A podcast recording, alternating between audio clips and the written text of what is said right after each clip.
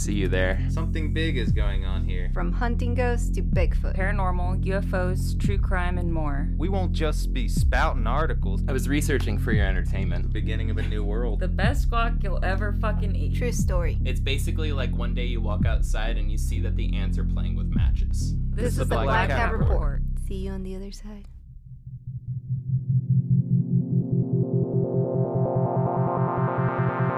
Hello, everyone, and welcome to episode 33 of the Black Cat Report. My name is Gil, and I'm here with the international Betsabe, Hola. the irreplaceable Selena. Hello. Now, if you love having your hair raised, we got a treat for you. Joining us tonight is a man who's dedicated himself to making it a habit of investigating what goes bump in the night. Paranormal investigator Ron, aka Grave Evidence. Ron, how the hell are you doing tonight? I'm I'm doing well, thank you. And you? Doing all right. Doing good. I've been excited about this interview for a while. I know like you were honestly one of our um first followers on Instagram, first fans. I think in our initial like, you know, excitement of getting promo stickers made, you were one of the first people that was like, "Hey stranger, here's my address." you know. Sent it to you and we had the very distinct honor. We have the very distinct honor of actually having our sticker on some of your gear. So it's it's, it's been a Mhm. long and time And we coming. didn't even steal your identity. we didn't steal your identity. No, that's, I mean, I don't care. That's you wouldn't be stealing much, to be honest with you, anyway. That's You're like, well, it was a pretty good sticker. good deal. That's how I felt like at parts of my life where it's just like if somebody stole my identity, I'm like, I wish they would. just Right. go ahead, just grab that. Have fun with my deck. Go for it, homie. Um, Yeah, I wouldn't mind either. but oh, well, well, Ron, uh, I'd really like to start off the show by by digging into your background a little, if that's all right. Um, Yeah, that's. I know from listening to a few other shows that you've been on um, that you were pretty young when the paranormal first reached out to you, right? So, Yeah. so I'd like to ask, when did you first reach back, right? So, when did you start chasing after the monster in the closet? It would have had to been when I was like seven years old. I mean, I always had stuff happen that was unexplainable hmm at that, and it was, you know, and like you said, you've you've heard me talk about it. hmm Um, it was that was a no-no in our in my family, so there was nobody I could question about it.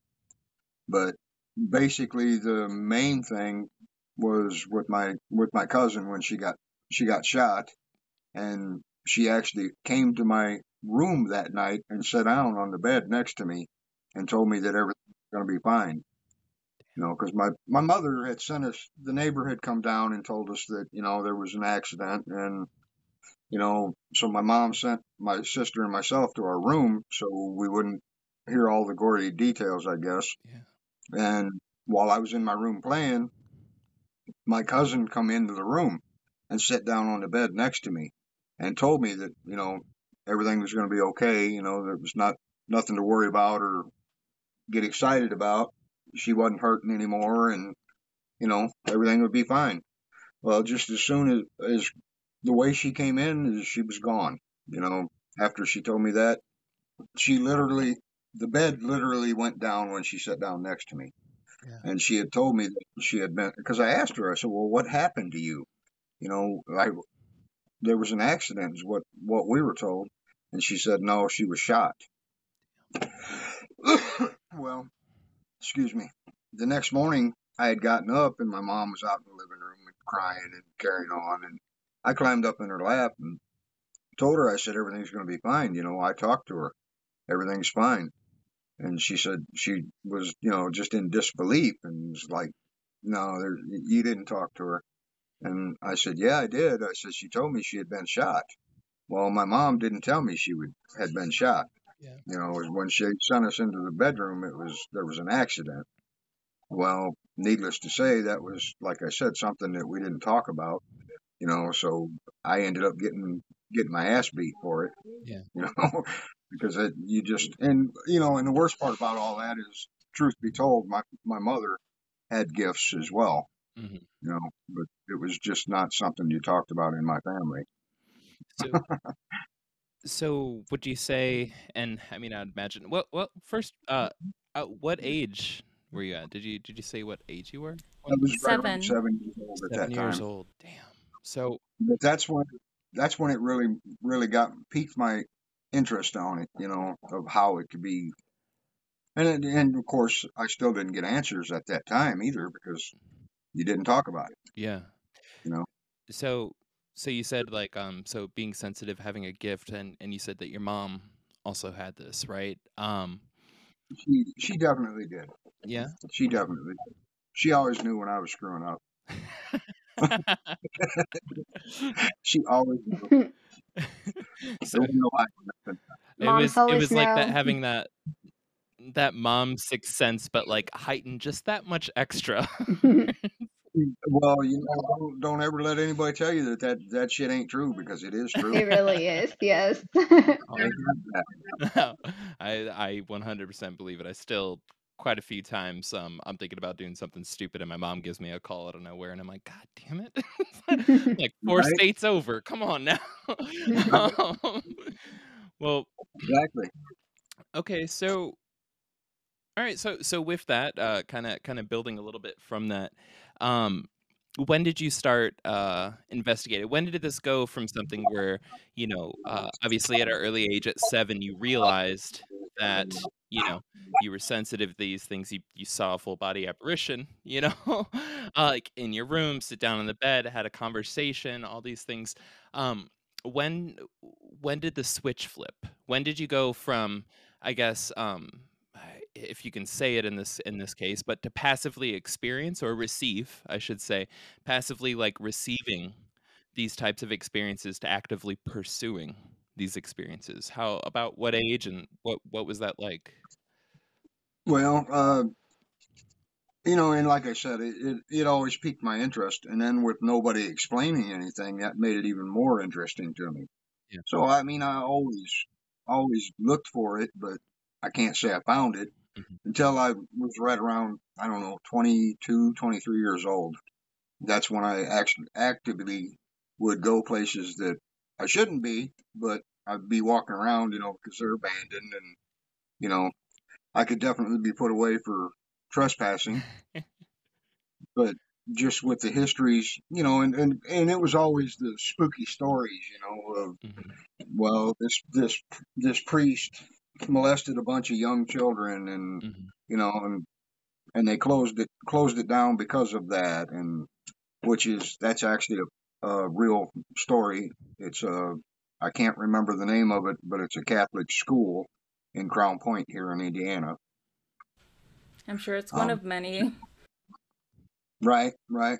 yeah, Yeah. Well, and, and sadly. that, well, I mean, I had been there a couple times and I'd always felt like I was being watched walking around. Of course, now there was no such thing as a spirit box back then. You know, there was, you walked around with a big tape recorder with a microphone, you know, yeah and a multimeter, pretty much it.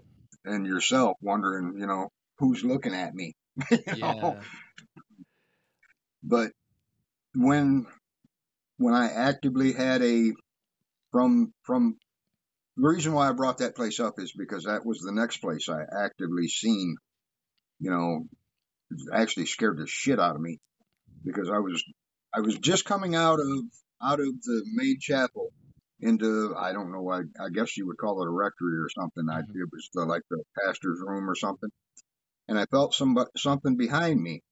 You know, I, I, I like I said, I every time I went there, I always knew something was watching me, but I didn't know what, Mhm. or never could find anything. You know, I would get like little odd noises or whatnot, but no real voices. Yeah. And I had felt something behind me, and I turned around and I was rushed. It was, you know, in, in Hollywood, Hollywood's got this all glorified and you know all wrong because you very rarely see a spirit in death state. Yeah. You know, and that I mean, I guess I could kind of say I did see that one in death state, but it wasn't gory. You know, it just it was black eyes black spots where the nose was, and the mouth was black, and it was like the skin was all pulled back. But it just like rushed me right up in my face, Oh, and then wow. that that quick it was gone. Oh my So- god. And the reason why that place is kind of significant Yeah. is because after, with it being a Catholic school, there was, I don't know how many people that broke in and were doing satanic rituals and whatnot there, which is another reason why it intrigued me to go see it, you know, because of the stories that had, had come from there. hmm But yeah, yeah, So when you say rush, That's And it just kind of- terrifying. when you say rush, just kind of barrel roll. like what? All right, so so I'm picturing you know apparition literally like like coming you know like inches from your face kind of a situation like what could you i guess for our listeners um could you could you kind of bring us to the room? Like you're you're walking around what you said was probably like a priest's room or something like that. Was it like you turn and look to the doorway or like how how did this transpire? Well, you know how the the hair on the back of your neck Mhm. when somebody's staring at you, yeah you know, it, it, you you know you get that little tingle in your neck like Mhm. somebody's watching you, hmm Yeah. and you'll turn around. Well, that's what happened. I was just coming out of the main church, going into that pastor's room or whatever you want to call it, and it felt, you know, and like I said, I felt like somebody had been watching me anyway. Yeah. But it got real strong, you know. It made the hair on my arms stand up. And it was like almost like I could feel it on my neck, breathing on my neck. So I turned around, and when I turned around, it was in my face. It just that quick in my face, you know. And it was, of course, now I believe that if you show it fear, that that feeds spirits. Mhm. Okay, and of course I was terrified. I was I joined Brown- Brown Shorts Club right then. Yeah, so that, that spirit had a full belly at that point, is what you're trying to say. Understandably. it was it, it was just like the, from the chest, right below the chest, up, Damn. nothing else, and it zipped right in my face. You know, and there was no noise, there was no, you know, no voice, no nothing. It was just in my face and then disappeared. You know, if you can imagine. So, But I mean, uh, that didn't deter me. Mhm. It deterred me from that night. I Mhm. guarantee I'm done then. That was Yeah, you gotta go of home and have a beer after that. the yeah. stiff and being cold. so so this is this is something um this is something I've you know I've experienced personally with my own transition um in life into kind of getting into the paranormal um and these sorts of things and and I've heard from so many other folks um where it's you have these these paradigm shifting moments right in your life where something is so visual right it's so it's so in your face it's so real and so against what we're conditioned to believe, conditioned to think of, conditioned to accept, right? That it quickly becomes a hobby. Uh, after becoming an immediate interest, it doesn't matter if it scares the shit out of you or not. Like it just it's it's just that that that spot you can't scratch. You know, it's that thing you can't itch and it will just remain there and it'll keep pulling at you. And it's it's the same thing that um that we see gets folks into, you know, hunting Bigfoot, you know, um, hunting, I don't know, the Loch Ness monster into into aliens and contact. It's any any sort of that kind of like brush or that break with expectations. I guess once your reality kind of like breaks, you know, you're just looking to kind of find some answers there so you can kind of put the cap back on so you can collect all the pieces and at least get a view but like until then you you can't get away from it and but but with that said i i did want to ask so and you, you kind of touched on this a little bit how like how how soon after entering a building or or a structure or wherever you're at um would you say that you know? That you like that you feel it where like if you walk into a place there's there's a lot of stories about it being haunted or this or that or the other. You walk in and you're just like nope and just walk out you know? Or do you walk into a place and you're just like yep like and and more specifically what are those sensations What what do you experience when it is when it is a yes? Um, well, I mean, since I've, I've actually I've gotten more in tune with that myself, you know, and I can, I, I, it, it doesn't scare me anymore. I mean, honestly, I, I, it, it just doesn't scare me. You know, it, the more it's creepy like that, the better I'm, better off I am. You know, if the hair stands up on my arm, I know I'm around a spirit because the hair on my arm will stand up or the back of my neck will stand up, you know, and that's, it's like, I don't know, the best, easiest way to explain it, the way it affects me is like taking a balloon and rubbing it on your hair. Yeah. You know, it's the static type effect is, is the way it affects me. And when I get that, I know I'm near something that I need to communicate with or try to communicate with, you know, but yeah, and, and, and it's also the fact that I'm told that this doesn't exist that brings, brings me right, right to it. Say, well, yes, but it does. You know, Yeah. I feel it. I know it's there. You know, I don't go by society standards. Yeah. Yeah, this kind of reminds me of the movie The Sixth Sense. Um, how the the journey of the kid at the beginning, he's scared of the spirits, and then he kind of like uh, grows into knowing that they're there and just embracing it and even helping them at some point. Right?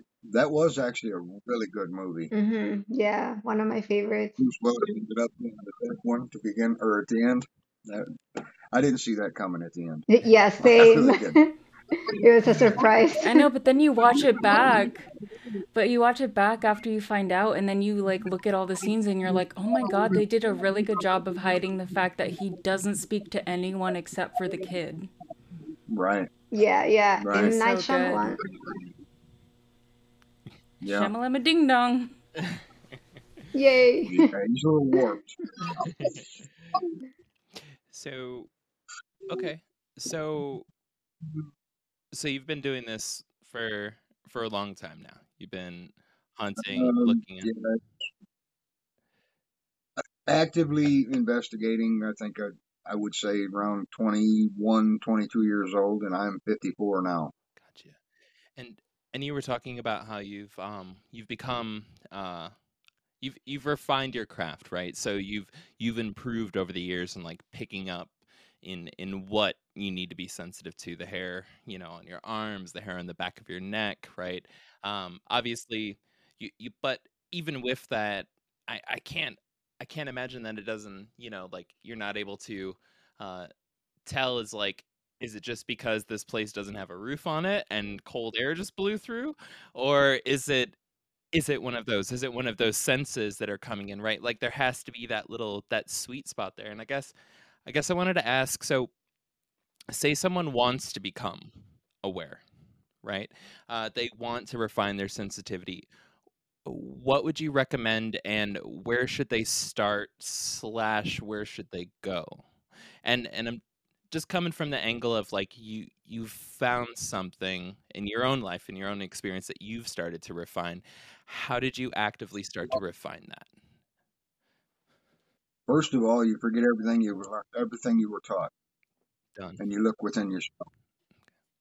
You know, you have to you have to come come to yourself to begin with, because it, it's it's really is a deeper understanding of of your person. You know, what you actually are. You know, instead of just being, you know, a, say a person, you are an energy. okay You know, that's that's where pretty much where I went with it because they're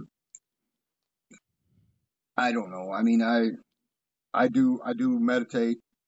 You know, I do I do a lot of things like that. Um, but yeah, straight easy answer: forget everything you were taught. hmm You know, and trust yourself. Look into yourself and find yourself. gotcha You know, I mean, that may not be the answer that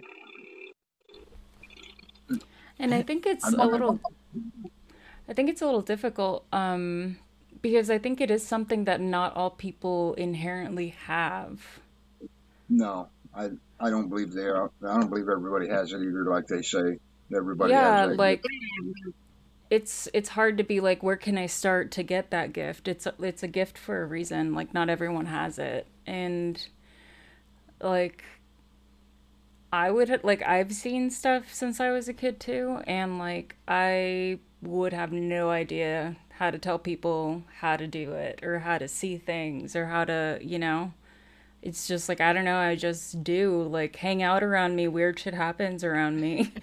like you know, when my friends would come over to my house that was haunted, like they would see stuff because my house was haunted.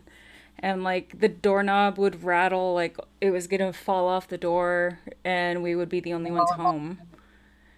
And they'd be like, I'm never coming over again. And I'm like, figured. Right. Okay. Yeah, I, I agree. I have I have lost a few friends that because of this too. You know, because they they think I'm just batshit crazy when I I can show them proof, and then they're like, yeah, you know, you're nope, you're not on my level anymore. yeah, I always yeah. this I've had this conversation somewhat recently with a a, a close friend of the of the podcast crew here, um, who's who's definitely more uh, religious than than we are, right on the on the Christian side, and um, and they you know they said they're they're like they're like i'm not into paranormal stuff. And i'm like yes you are. You go to church every sunday like what are you talking about like that is the uh, that is the og book on paranormal experiences like so i don't i don't ever want to hear anybody who's who's into christ say they're not into paranormal stuff that's not how it works um that is pick a page but but I I would say what's that? yeah, how does he make all that fish? yeah. Yeah. But And the wine. but oh, you yeah, and wine too. it's always the it's always been the question to me even um even before kind of like broke belief early in life. Um when did that stop? Right? Because we always look at um, the Bible or the Bible's always taught or I guess how should I put this? the Bible is commonly digested publicly in a way in which folks look at it as always the past, always the history, just like we look at the history of of the government and assume the same thing's not happening now in different forms because somehow it happened back then could not be taking place today. It's all history, right? We look at religion the same way, right? We look at the mysteries, we look at uh, spirits, witches, vampires, giants, uh, sea beasts, um, people rising from the dead, you know, angels coming down, the devil talking to them, demons, you know, like go on and on and on with the list, right? Um, we we look at these things uh, in the in the royal we and we just take it as like well that was crazy anyways moving on la da da da da and somebody brings it up and they're like hey i have evidence i've seen it you know i've i've gone after this i've pursued it i've chased it i've witnessed and they're like you're crazy anyways got to get to church right you know and it's just like i i don't understand this this disconnect um I don't know where I'm going with that. It's not a question, more so just I needed a vent there about being like, wait, what? you know? I completely agree with you. You know, that's like the Book of Enoch. Have you ever read the Book of Enoch? Lightweight familiar. That oh yes. That is a book purposely left out of the Bible because it explains deep spirituality. It explains giants. Yeah. They're Yeah, the Catholic Church got rid of it. exactly, exactly.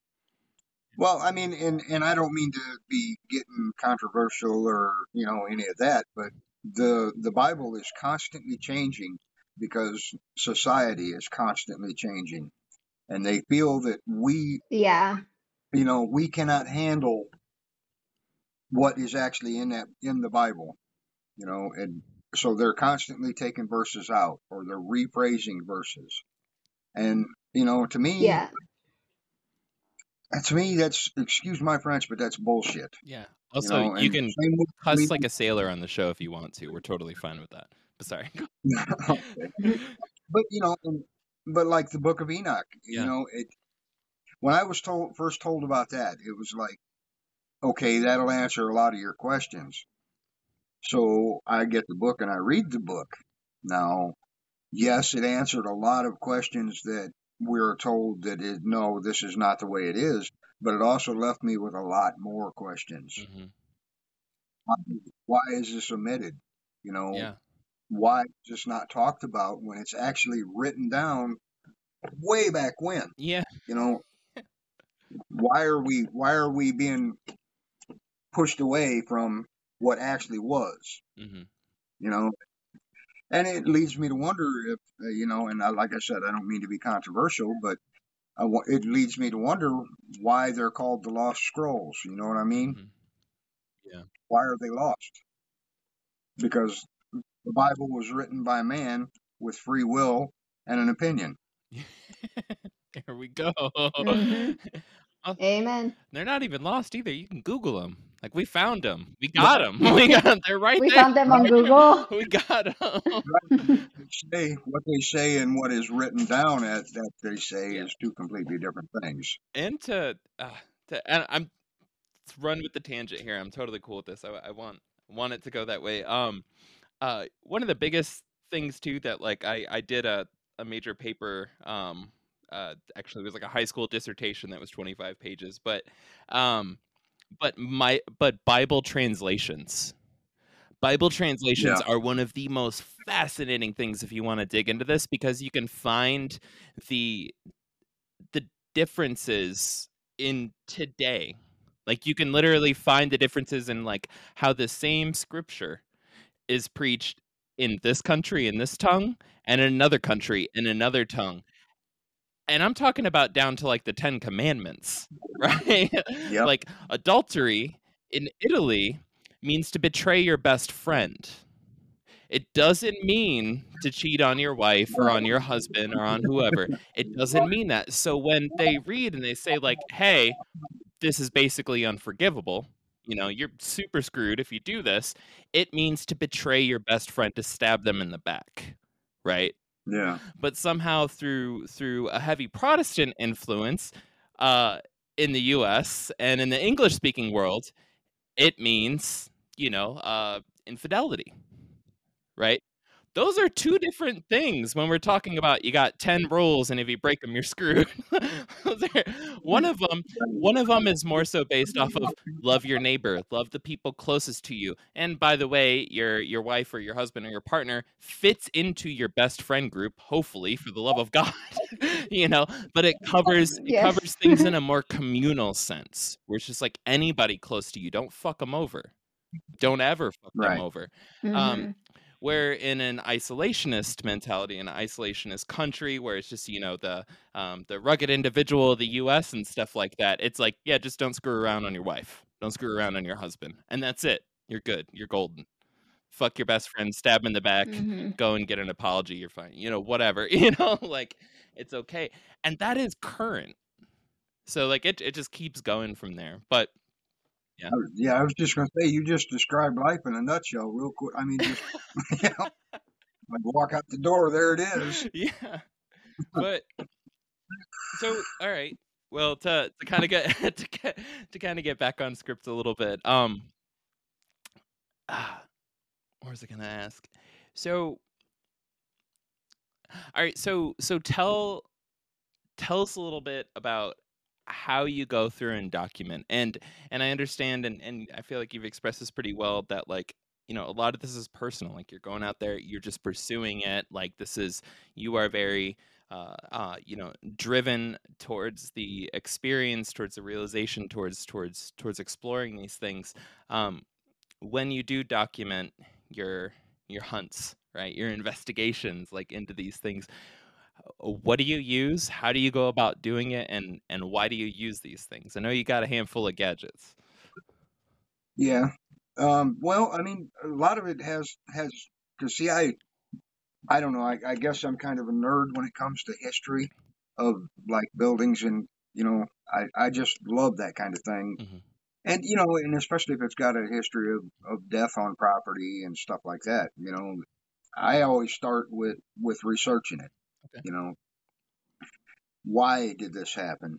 You know, and most of the time you can't find an answer written down, which is why another reason why I go into, you know, that's another reason why I do what I do because the answers are there. It's just it depends on how you ask the question. You know what I mean? It, it's you know, uh, because like I say, it's not always written down, and and that's basically the way I look at it when I go in and knowing it's a haunted location is I'm after answers or I want to hear what they have to say. You know, why did this happen? And and it's it's gone beyond scary. You know, for me, it for me it, it's the research. Basically, I guess uh, just is the main thing that draws me. You know, just why did it happen? When did it happen? You know, why are you still here?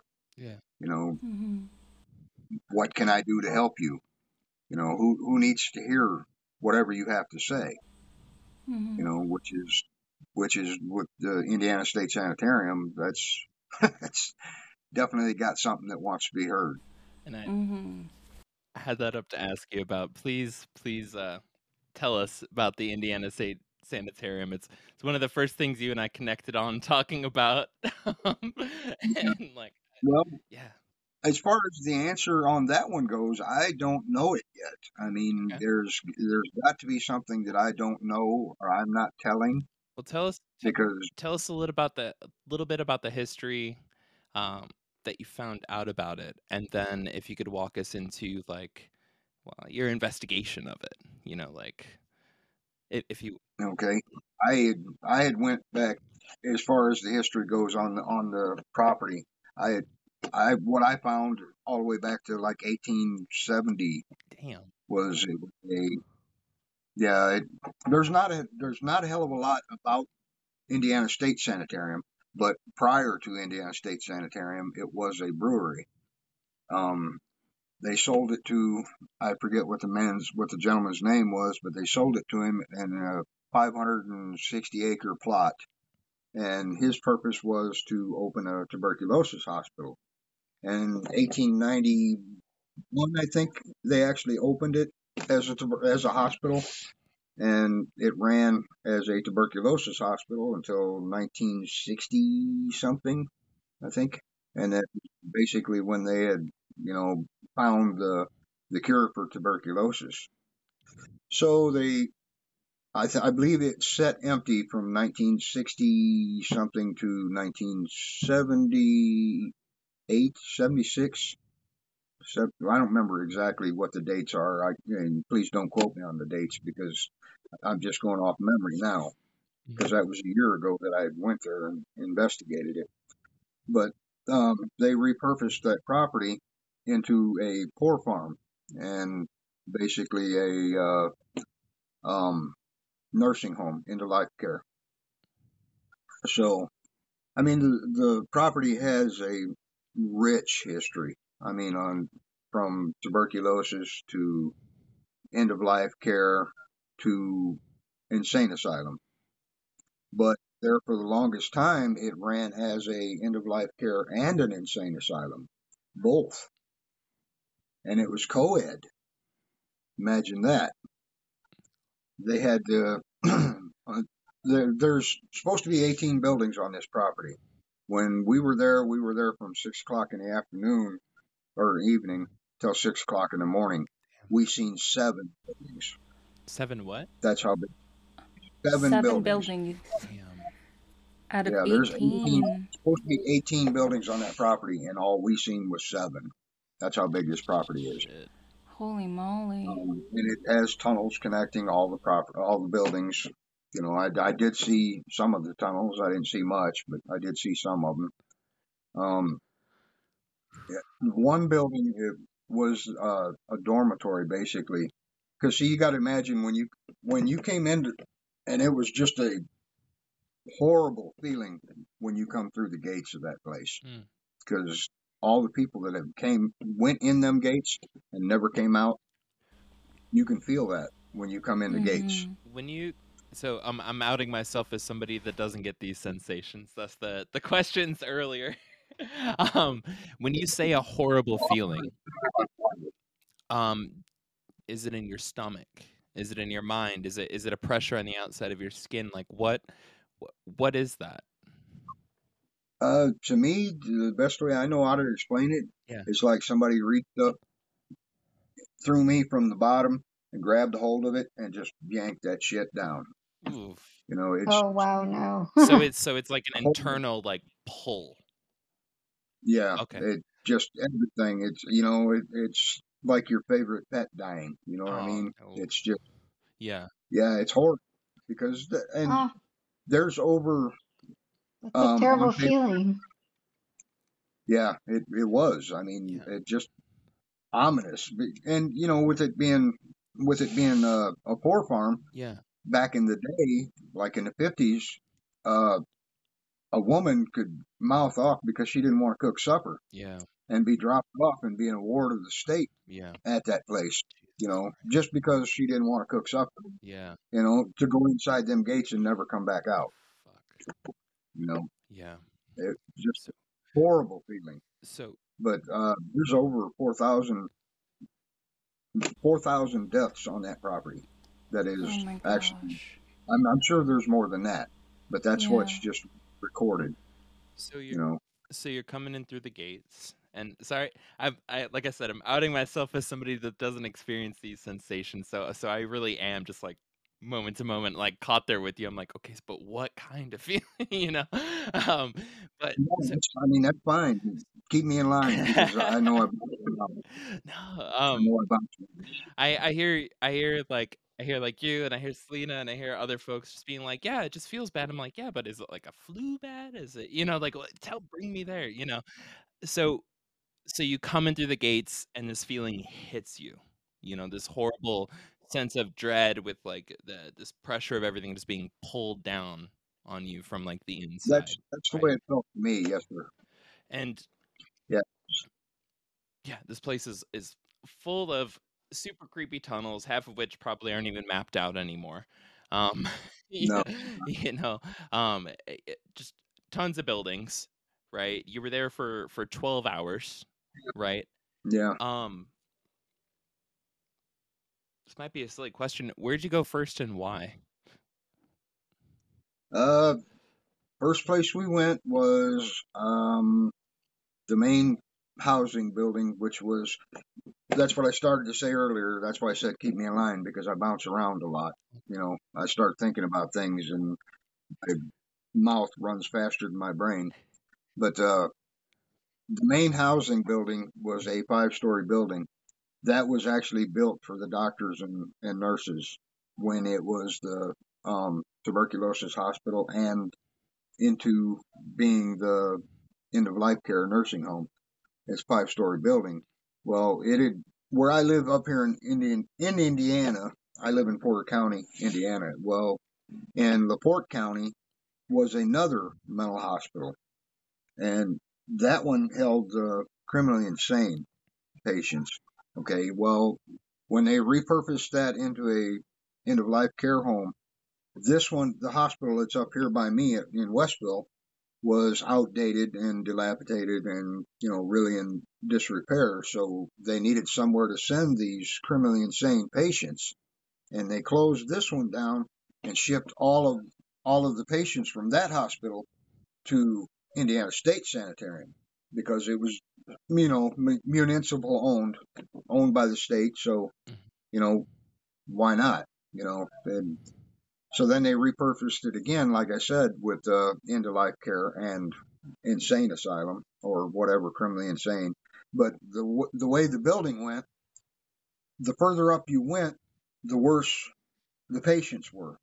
Top Mm, floor being criminally insane to you know on down, and they they had they eventually changed it to where second floor was women's women's ward, the third floor was the men's ward, you know, and so on. Um, but that was the first building we went into because of the thing. The when we went there, we were like the fourth or fifth people to actually investigate that place. Destination Fear had been there Mhm. before us. The, they were the last ones to be there before us, and just the because there was there's just so much that wasn't available mm-hmm. when last year. You know, honestly, Yeah. well, actually, December 14th is when it was we went, but uh, there was so many, meaning not enough people had investigated this place, so there was not documentation Yeah. of you know what actually was going on there, and also what for public record there was there was no public record of the place. Um, they said that the only thing I could find, and I spent like a week digging through public records trying to find, you know, just anything on it, Yeah. and the only thing I could find in public records was uh, it it had to be court ordered to be opened, you know, and you know as well as I do, a mu- municipal owned or ran facility has records upon records upon records. Yeah. I mean, you know, there's there's multiple multiple steps to, and I said it on the other podcast. You know, if they bought potatoes from Farmer John down the road, Mhm. okay, there's a there's a requisition order, there's a purchase order, there's an invoice, there's you know, just on and on. Man, there's nothing to be found. Well, it supposedly said it was all stored on site, which I don't understand how that could be if it was state ran But- Mhm. there was a lot of records on site in that place, but they had set for so long and there was no kind of filing system. They were in cardboard filing boxes. You know, there was rooms of them. And of course, these buildings have set since 2007, I think. You know, they'd actually closed it down completely, or 2011, excuse me, closed it in 2011, where they just took the patients out and locked the doors. Yeah. You know, they didn't yeah, there's still clothing in the dressers and personal effects in the rooms all through that place. Damn. Oh my god, that's terrible. insane. I mean, the lunchroom, the main lunch lunch hall downstairs, they still have trays and shit on the tables. Jesus Christ. You know, it, it's like they just picked up and left right then. Wow. The place is intense. It really is. It really intense. But we we started in that five story building, Mhm. and it just barrel rolled from that building. You know, the night started out kind of okay. Yeah, we're getting a little bit of activity, you know, but nothing major. To holy shit, did that just happen? you know, honestly, because it, it superintendent home is the videos that I have that I had shared with you with that door.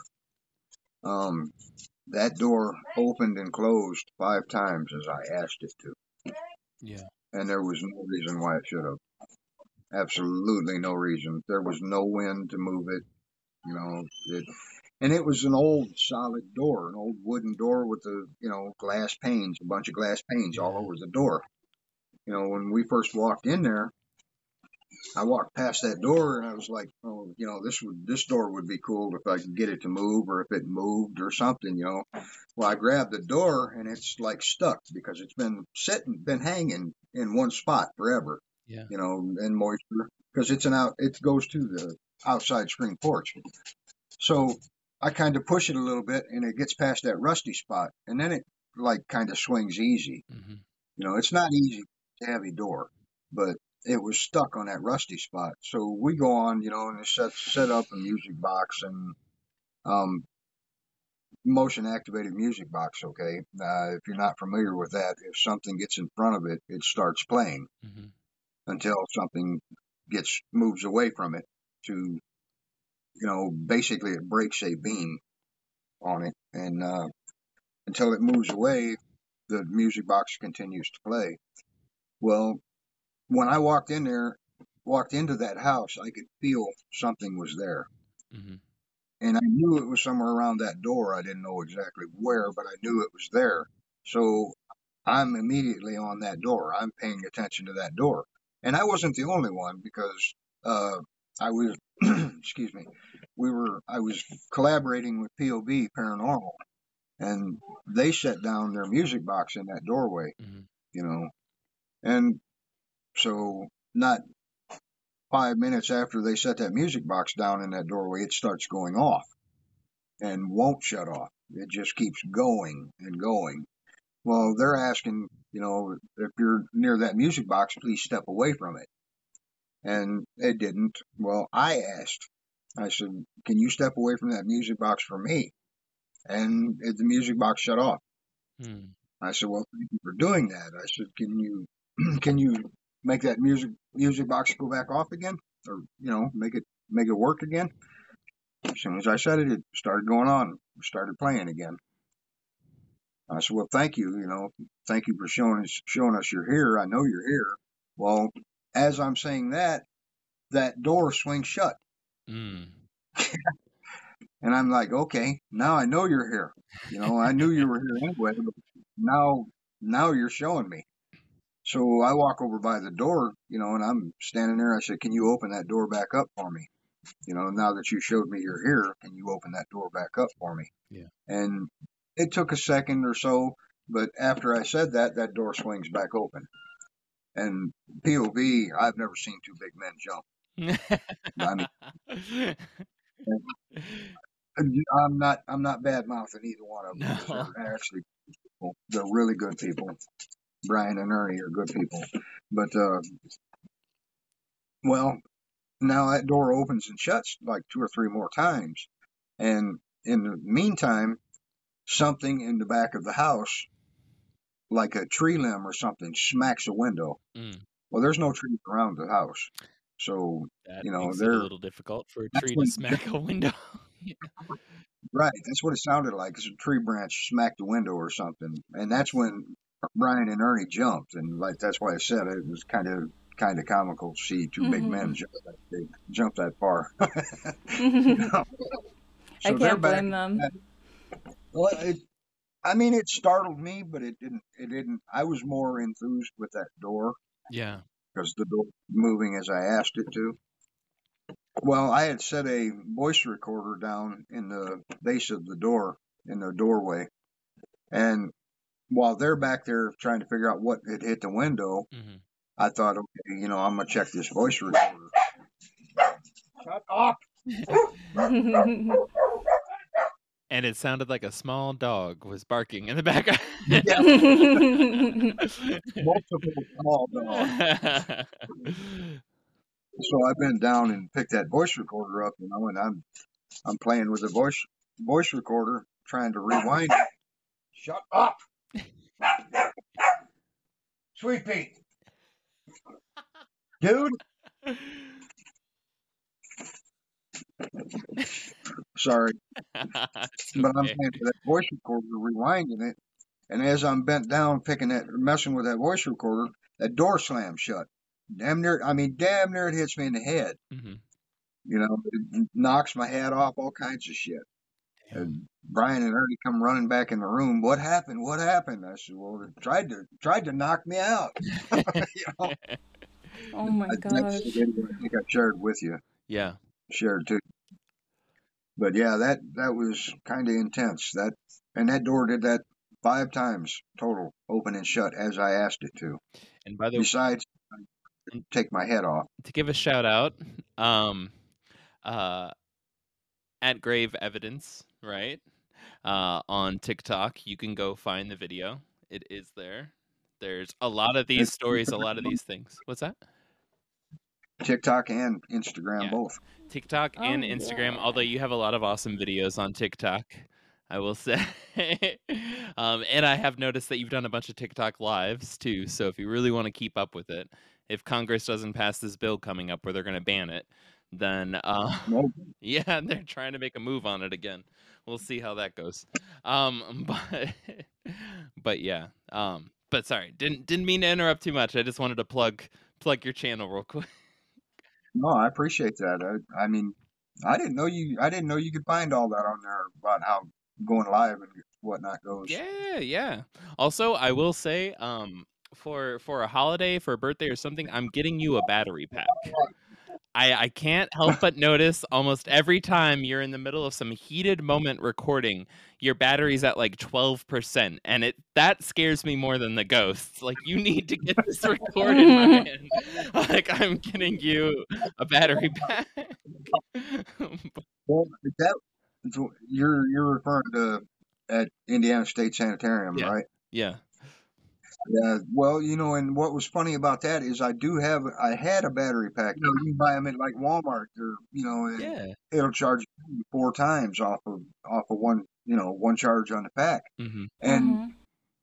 I had that plugged into my phone the whole time, and my phone just kept going lower and lower. Jeez. You know, and I I changed the cord thinking, okay, maybe the cord's bad. It's not letting it charge the phone Nope. because the battery pack's showing full, but my phone's still dying. Yeah. And I'm thinking, the hell is going on with this? Um, well, that was, I went through, I bet eight battery packs that night. Damn.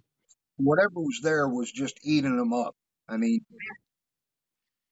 yeah, they, I mean, they were half an hour, they were dead.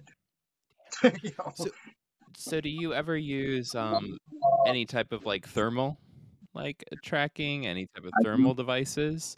Um so it it made me wonder what um with the music box, right? Um what type of beam is that projecting and what type of um of I don't know, uh uh goggles or or um, cameras or something can use in order to see beams like that because like that that's what immediately fascinated me when you said that and i know the music boxes are very commonly used and i was wondering about if you could get a, a sort of camera or something um, that could actually see the beam get broken right? Almost like a yeah, picture an old james bond film where you're you know trying to get past the lasers kind of thing right? So any of these things any of these beams are on a spectrum somewhere like okay but do you use any type of equipment that is catching things on that spectrum that can watch that sort of situation? I do have, I do have a FLIR camera, okay. You know, which is, which is an, which is the heat signature yeah. style camera. yeah. You know, it shows, shows cold, uh, drops in temperature hmm or, you know, raises it or, uh, see, I'm not saying it right, but you know what I'm saying. the forward looking Spike. infrared Yes. yeah Yes. Yeah, it shows spikes in temperatures and drops in temperatures. Um, I do have one of those, uh, which I didn't didn't have at that time when we were at Indiana State Sanitarium, but I did. I ended up getting that when we went to um, Poasttown Elementary School in Ohio, okay which that was another exciting place. if if you'll tell us we'd love to hear Ju- please just uh, give us the stories my man i'd love to hear if if you got any you got- Oh yeah, uh, Poasttown. Poasttown was. We had been there three times. Poasttown was sweet peas She's not here favorite looking at me. sweet peas favorite was post town right? Mhm. Yeah, They're that's like, I my have a lot of opinions. Yeah, she does too. Sweet pea is the wrong name for her. Sour apple. Yeah, right. She's old now. She's she's 14 years old, so Aww. she's she's allowed to be grumpy. Yeah, she's like, don't Mhm. talk down to your elders. She like earned that." Right. yeah. Uh, Poasttown Elementary. It's in uh, Middletown, Ohio. Okay. Um, the building was. I don't know exact dates, but I know back to 1899 there was two train wrecks in on the train tracks behind the property. Jesus. And at that time, there were six one-room schoolhouses on that property, and uh, there was a freight train and a passenger train Mm. head on, right directly behind the school. So you know there was casualties, Yeah. and with it being where it's at in Middletown, Ohio, there was no hospital, so they used the schoolhouses for like a pre-op basically until until they could get.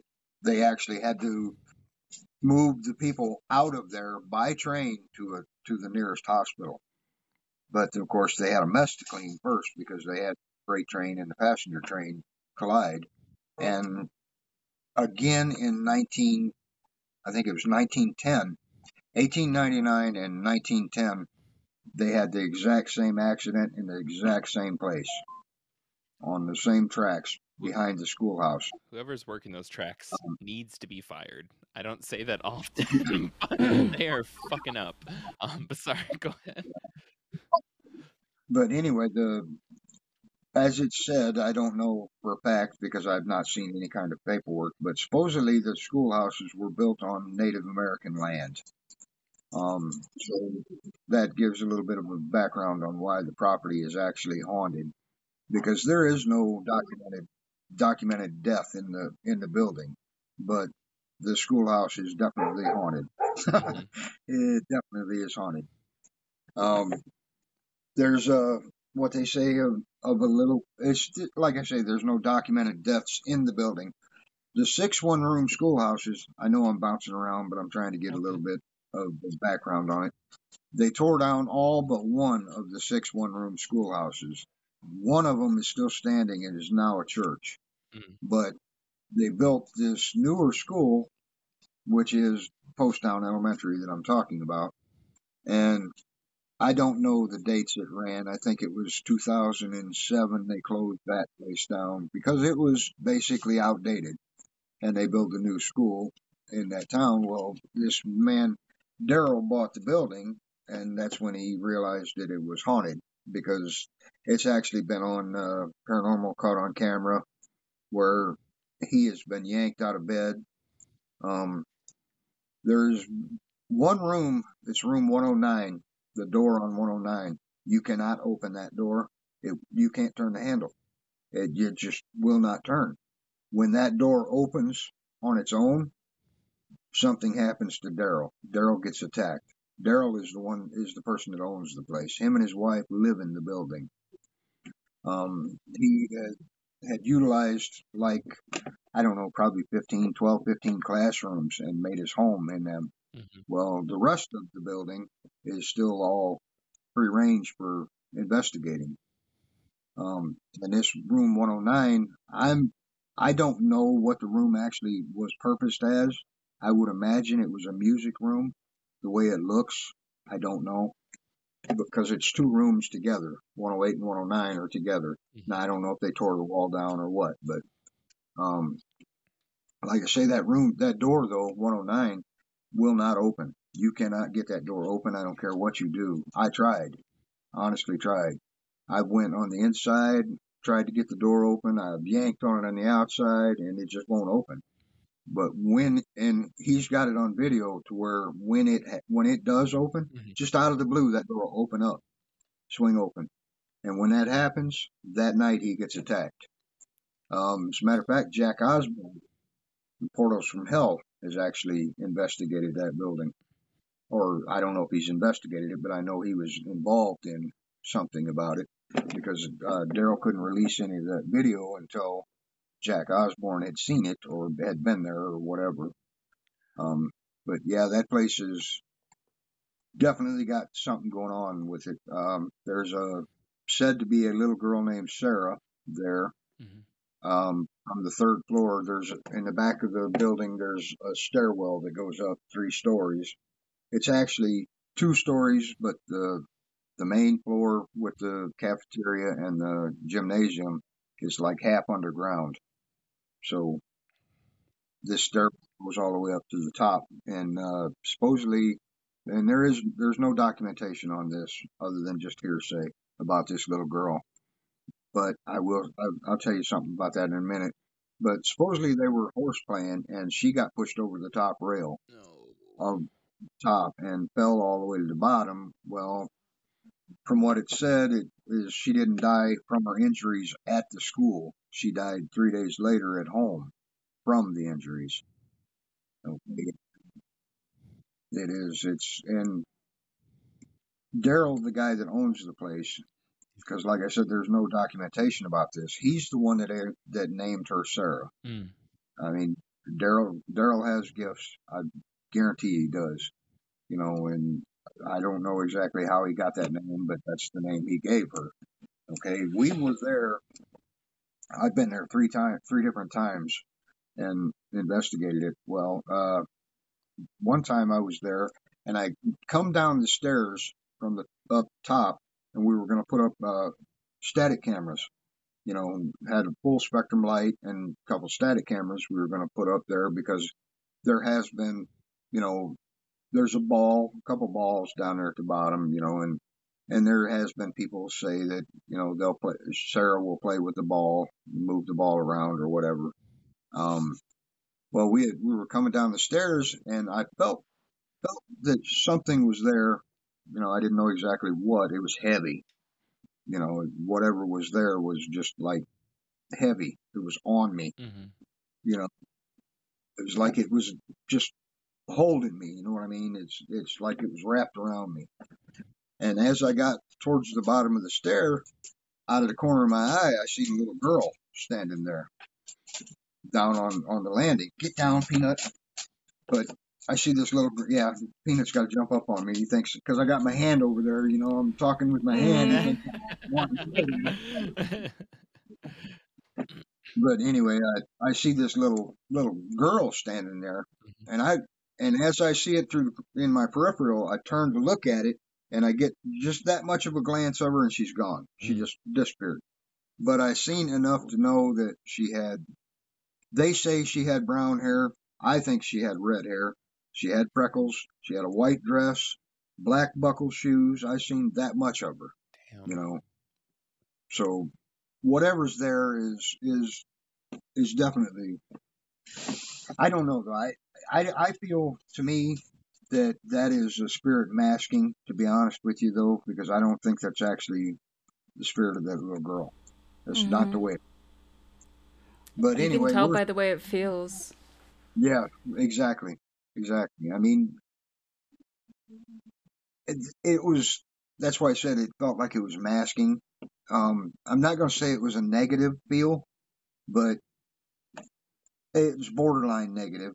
You know, it it could could be very negative, is what it felt. You know, and and I'm not going to say demonic because I I don't believe that. I mean, you know, not every. Very rare do you come across a demonic spirit. Very rare. You know, I'm not saying it's not possible, but it's very rare. You know, and the reason why I say this is because I believe if you're an asshole in life, mm-hmm. you're an asshole in death. Yeah. So I believe we were at a point where you're talking about how how the spirit itself might have been masking, how it might not have been this little girl, um, Sarah. It di- like, you know, the the vibes didn't meet the apparition, right? Like it was just like, mm, pretty sure you just have a zipper back here and you're, you know, No. about to like, uh, so. Could you? Yeah. You you uh, Right. just trying to keep in mind like listeners might not be familiar with the terminology might not have had these types of experiences might be a brickhead like me and not sensitive to these sorts of things um you dropped it like this is a like yeah you know it might have just been yada yada yada like kind of thing. But to me i'm sitting over here like that's fascinating. Hold on a second. What? You know um like is, is this a common thing? Does this come up a lot? Like and like you said like probably wasn't demonic you know in, in your opinion uh demonic can be quite rare. You you know you said you're like yeah i'm not saying it doesn't exist. I just think it's like you know out there it's like it's not super common. So so with um i, I don't know how to phrase this with it with regular ghosts if we could use such a phrase right? Average ghosts average apparitions uh residual hauntings energies things like this um there can be an intentionality and it can be common for them to have an intentionality to mask themselves between their appearance and their i guess you would say their intention like what what what's that about? Well, I mean, as far as most often, I in in my belief, I I, I would say it this way: um, they're they're there because of the trauma, the way they were taken, or unfinished business, you know, and the ones that you will actually get in contact with are ones that you ones that will I don't know. I um see I don't know how to really phrase this. In my experience with it, there's there's a story to be told Mhm. or they don't realize that, you know, that they've actually passed. They're just stuck and don't understand what's going on. You know, um, well, I mean, a lot of you will see a lot of them being masked. You know, because they say that's oh, and I I believe that's the reason why you don't see them in their death state because they're basically masking. They go back to a happier time in their life, you know, or happier moment, or you know, so most often they are masked. You know, I mean, and, but as far as the basically the assholes, they're definitely masked. You know, because they they want to come across as yeah, I'm you mm-hmm. know I'm I'm this little kid. You know, come come Yeah, yeah. interact with me. So Much you know, like I can throw assholes in, something at when you. they're alive. you know,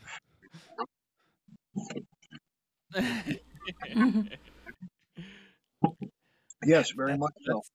Very much. so. That's why I say, you know, I, I don't, I don't Mhm. think, I'm not going to say that you don't run across a demonic spirit. Uh, spirit.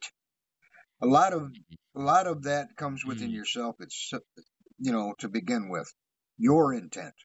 You go in somewhere pissed off because you spent Mm. however much on gas just to get there. Okay, now you're you're drawing negative. Okay, if you Yeah. refuse that negative, you're not going to draw that type of energy. You know, you your intent means everything. You know, if you go in with just the attitude that okay, I'm going to, you know, this chair is going to move. You know, that's that's also negative. You know, because then you're expecting. Basically, what I'm what I'm getting at is, you know, how many times can you poke a dog in a corner before it out biting? You know, that's pretty much what I'm meaning by that. You know, um, your intent itself Gotcha. has a lot to do with what you It, it does. It receive. does. Um, You know, if that makes sense. Well, Because I have this like little ritual type thing I do before I before I go out investigating. I, you know, I take an Epsom salt Mhm. bath and walk barefooted in the grass, you know, the ground, and because you have to you have to do that every once in a while to get all the stress of going to Walmart Yeah. and idiots standing in the way and won't move, you know, and yeah, I get, I get road rage in Walmart. 14 people ran over in an aisle at an undisclosed Walmart in Indiana today. Oh, no, no. Something really interesting to me. The, this this thing about masking. I'm going to be stuck on this for a while about masking uh, folks uh, or apparitions, energies being in their death state, right? Um, it implies a certain level of awareness of their state right? And and that that's a that's an interesting um that's an interesting point to me because it's not just that they're aware enough of their state that they mask right as as the the phrase would imply right? Um but they're also not accepting of it. So so it implies a conscious uh decision making process a learning process. So uh, I'm totally going out here on a limb. I don't know if this is something that's super common in in the the paranormal investigation community or not. But how often do we do we talk about uh, ghosts learning? Oh, it's I mean, it's as far as my standpoint, that's that's every time you go out, you know. I mean, time. because basically, if they if there is a energy with the um, see, I'm trying to word this right. If they can move a chair or if they can Yeah. move a door, that proves that there's a a working mind. You know what I mean? To me, it proves that there's a working mind there, and so that's where um shit. I don't know how to how to point make that point right. Um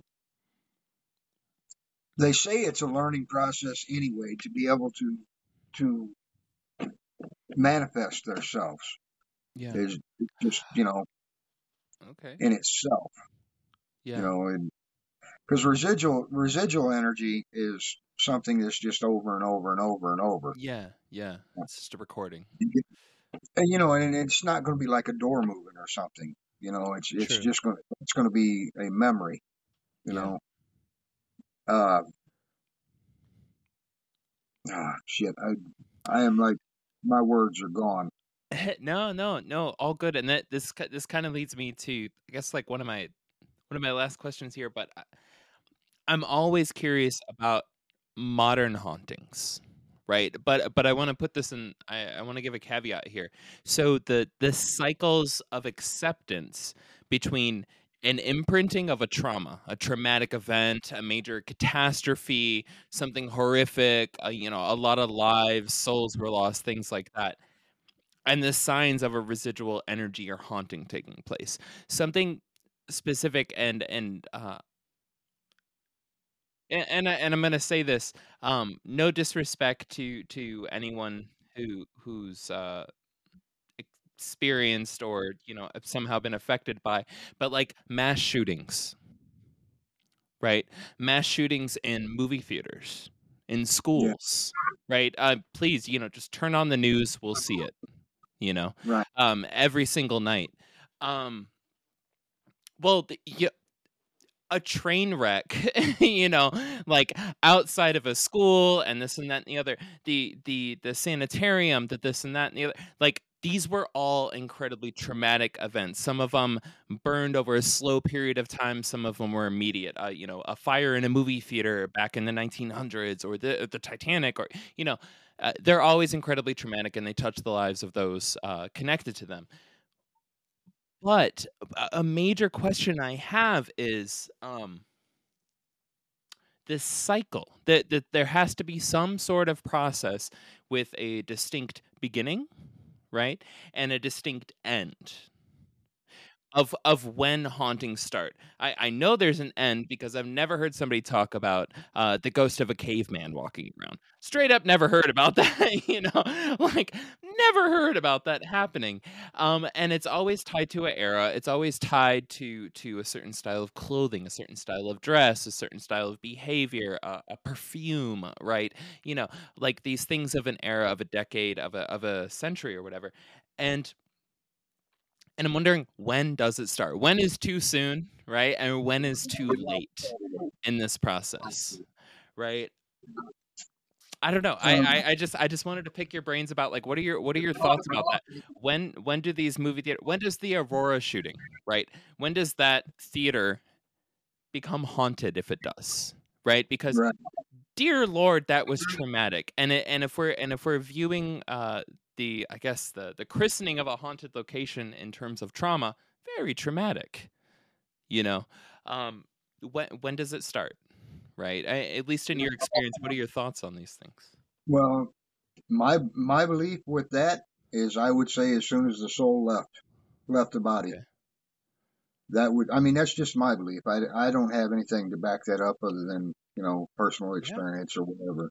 And as far as I, I wanted to touch on what you were talking about, with you never see a caveman, you never hear about a caveman's spirit. Um, yeah and I believe the reason why you you never hear about that is because this was they they were back before society had standards. You know, they were still innocent. They were un untaught that this is how this is supposed to be and this is not real. You know, I mean that's just my opinion. okay You know, um, but yeah, I, I believe that as soon as the soul leaves the body, that's when you're apt to have a haunting. You know, be it traumatic, like you're saying, especially if it's traumatic. You know, because it's like getting yanked out. yeah Because, well, the, with with that, I, a little bit of a little bit of a story. Um, about six years ago, I was cleaning a cleaning a garage out because we were going to tear it down, and it was a 14 by 17 foot garage, 14 foot wide, 17 foot deep. mhm, Well, on the back wall there was a bunch of shit stacked up, yeah and I moved all of it away from the wall And little did I know that that's actually what was holding that garage up. Ooh. So I'm inside that garage, and as I move the shit away from the wall, the garage folds up like a house of cards on me. I had to be dug out. I had to be dug out under that thing. yeah. Um, and in the meantime, with this is just what what I experienced with it because it was like I I watched the walls coming at me, and Mhm. then it was like somebody just snatched me out of it. But I was still there. I was still I was under the wall. I had to be dug out from under the walls. But in the meantime, I was kind of in a in between type thing. You know, there wasn't no bright light, but I was above watching them dig me out. You know, Mm. so I get where there could be confusion. You know, of going not going to the light, not crossing over to to Yeah. say. I mean, because I I do remember looking around and seeing nothing but black. Yeah. But when I looked back down, I was watching in color.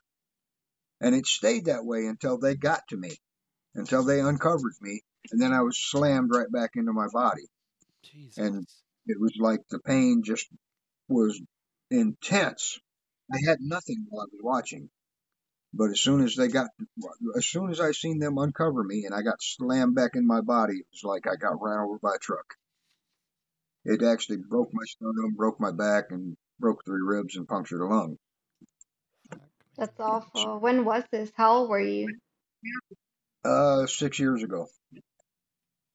So Wow. 40, I guess 48 when that happened because I'm 54 And now. look at you now. I, I still get around, you know. Leading That's what, uh, herd of And I think I think your theory makes sense because um like with your story earlier, like your cousin showing up like immediately and being like, "Hello, let me tell you what happened." Like the amount of times that you hear stories from people saying like, you know, I woke up because they showed up in a dream and I got up to get water and my mom was sitting there and she just found out that they got into a car accident and died you know and like stuff like that like it makes sense for like once the soul leaves the body for there to be like you know that's where it disconnects and that's where it becomes its own thing right, like he was talking about there's with it being a learning experience because I, I believe that they have to learn how to do that, how to connect to you. You know, they have to mm-hmm learn how to use the energy to, they have to learn where to even get the energy to begin with. You know what I mean? mm-hmm. You know, and that's why they say they feed off of fear because that's that's when the most energy is present is when when somebody's scared. Because you got to figure your heart your heart's beating you know yeah. thousand mm-hmm. mile an hour. And any you hmm know it's like if you go back to an atom you heat an atom and it's moving that's energy. You Yeah. know it's moving faster that's that's energy. So that's basically what your heart's doing too is you know creating energy. And if you're scared that's that's exactly what's what's going on. You know your pulse is up and mm-hmm.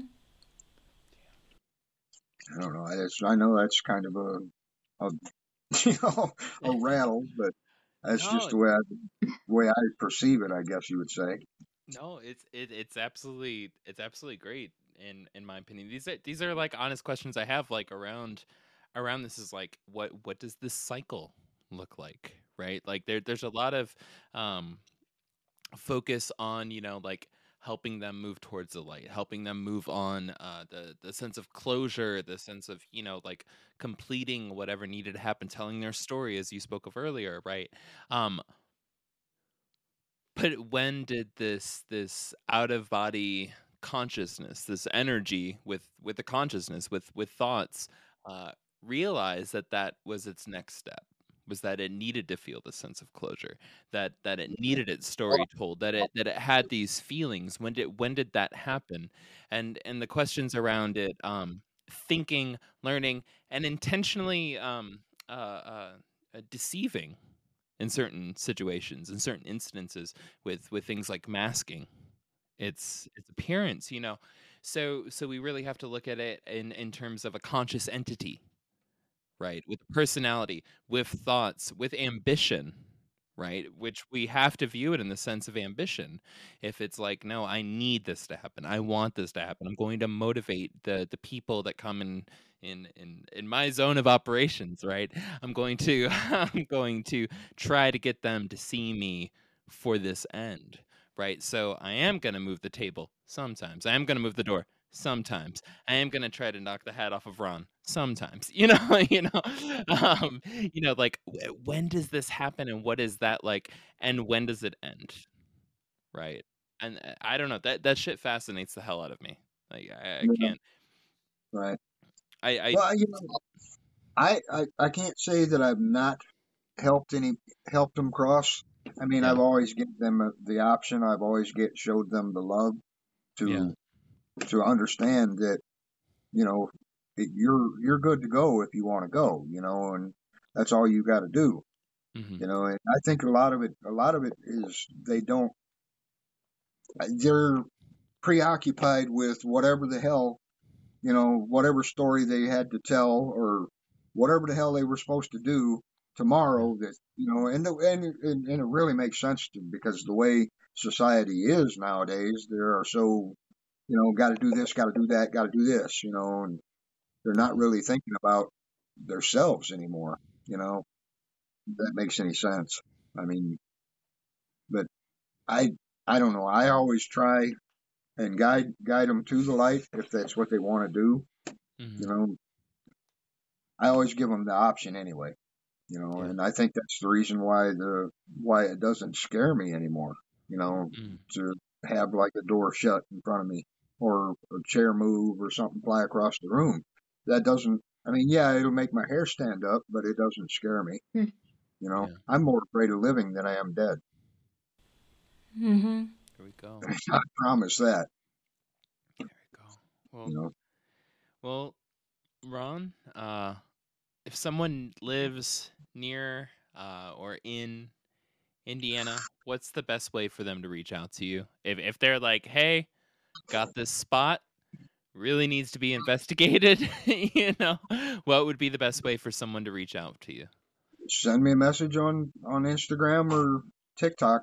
I mean, or even my my email. I I don't know. I mean, Yeah. it's all Grave evidence. all, all grave evidence Grave evidence. Hell yeah. and I'd be more than more than happy to try and try and help them out in any way that I can. Good I mean, that would be I would be tickled to death to be able to do that. All right, so it's uh, grave evidence at gmail.com, grave evidence on TikTok, and grave evidence on Instagram. And I can assure you, Ron is one of the most personable people that you'll ever reach out to online. Super easy to chat with. Like, don't hesitate if you have a hot lead, a hot investigation, the next the next filming of Poltergeist, right? Like hit him up. Ron will be there with uh, Peanut and Sweet Pea running backup. Um, yeah, right. no, but but the real real They'll be carrying all your gear. yes, gear dogs. But Ron, seriously, uh, from the bottom of our hearts, my man, thank you so so so much for for coming on tonight and joining us for this week's episode. Thank you for having me. I really appreciate it. It was really nice meeting all three. Thank you. Nice. It was really nice meeting you. nice meeting you, Ron, hell yeah. and Sweet Pea and Yeah. Peanut. Sweet pea and peanut, Yes. and the next three dogs, And all the- all the don't babies. yeah.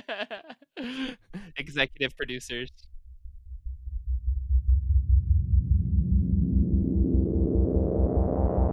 Thank you for listening to the Black Cat Report and our interview with Ron from Grave Evidence.